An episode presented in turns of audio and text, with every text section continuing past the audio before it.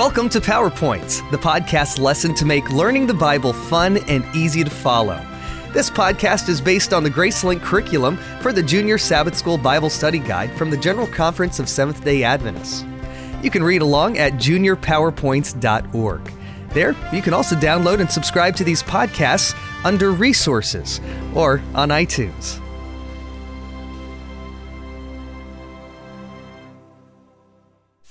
Lesson five, Bickering Brothers. If you watch the T V news on just about any night, you'll probably hear a story about the Middle East. This is not a new conflict. The people in the Middle East have been fighting for a long time, about four thousand years to be exact. Much of the conflict goes back to two boys. Abraham was one hundred when Isaac was born. As you can imagine, Isaac's birth brought great joy to his parents. This was the child God had promised when he first called Abraham twenty-five years earlier. After ten years, when no child appeared and Abraham wondered aloud if his servant would get his inheritance, God restated his promise of this son.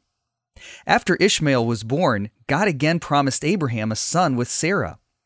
Abraham asked for God's blessing on Ishmael, his first son. But Sarah's child was the son of promise, the one with whom God would establish his covenant. The nation promised so long ago would be Isaac's descendants, not Ishmael's. After Isaac's birth, the tension in Abraham's house only increased. Abraham threw a great feast for Isaac when he was a small boy, and the huge party certainly irritated Ishmael and his mother. When Ishmael began to bother Isaac, it was more than Sarah could bear. "Get rid of that slave woman and her son," she said to Abraham. Genesis chapter twenty-one, verse ten. The first time Sarah had complained about Hagar, Abraham had said she could do what she pleased with her servant. But now Hagar was the mother of the fourteen-year-old son whom he loved.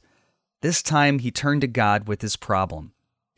"Do not be so distressed about the boy and your slave woman," God said. "Listen to whatever Sarah tells you, because it is through Isaac that your offspring will be reckoned. I will make the son of the slave into a nation also, because he is your offspring." Verses twelve and thirteen.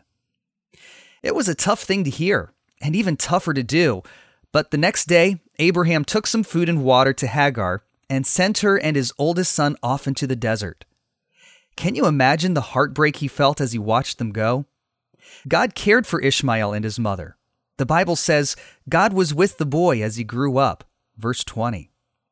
Ishmael must have maintained some contact with Abraham because he and Isaac buried Abraham after he died. Ishmael had twelve sons, and the traits the angel predicted in Ishmael were passed on to his sons. See Genesis chapter twenty-five, verse eighteen. Ishmael's descendants did grow into a nation, as did Isaac's. Today we know Ishmael's descendants as the Arabs, and Isaac's as the Jews. Much fighting in the Middle East traces back to those two boys, to the son of promise who received all his father's inheritance, and to his older half-brother who was banished from his father's home and sent to live in the desert. Both claim Abraham as their father. Both claim the country of Israel as their rightful territory. And they still live in hostility with one another.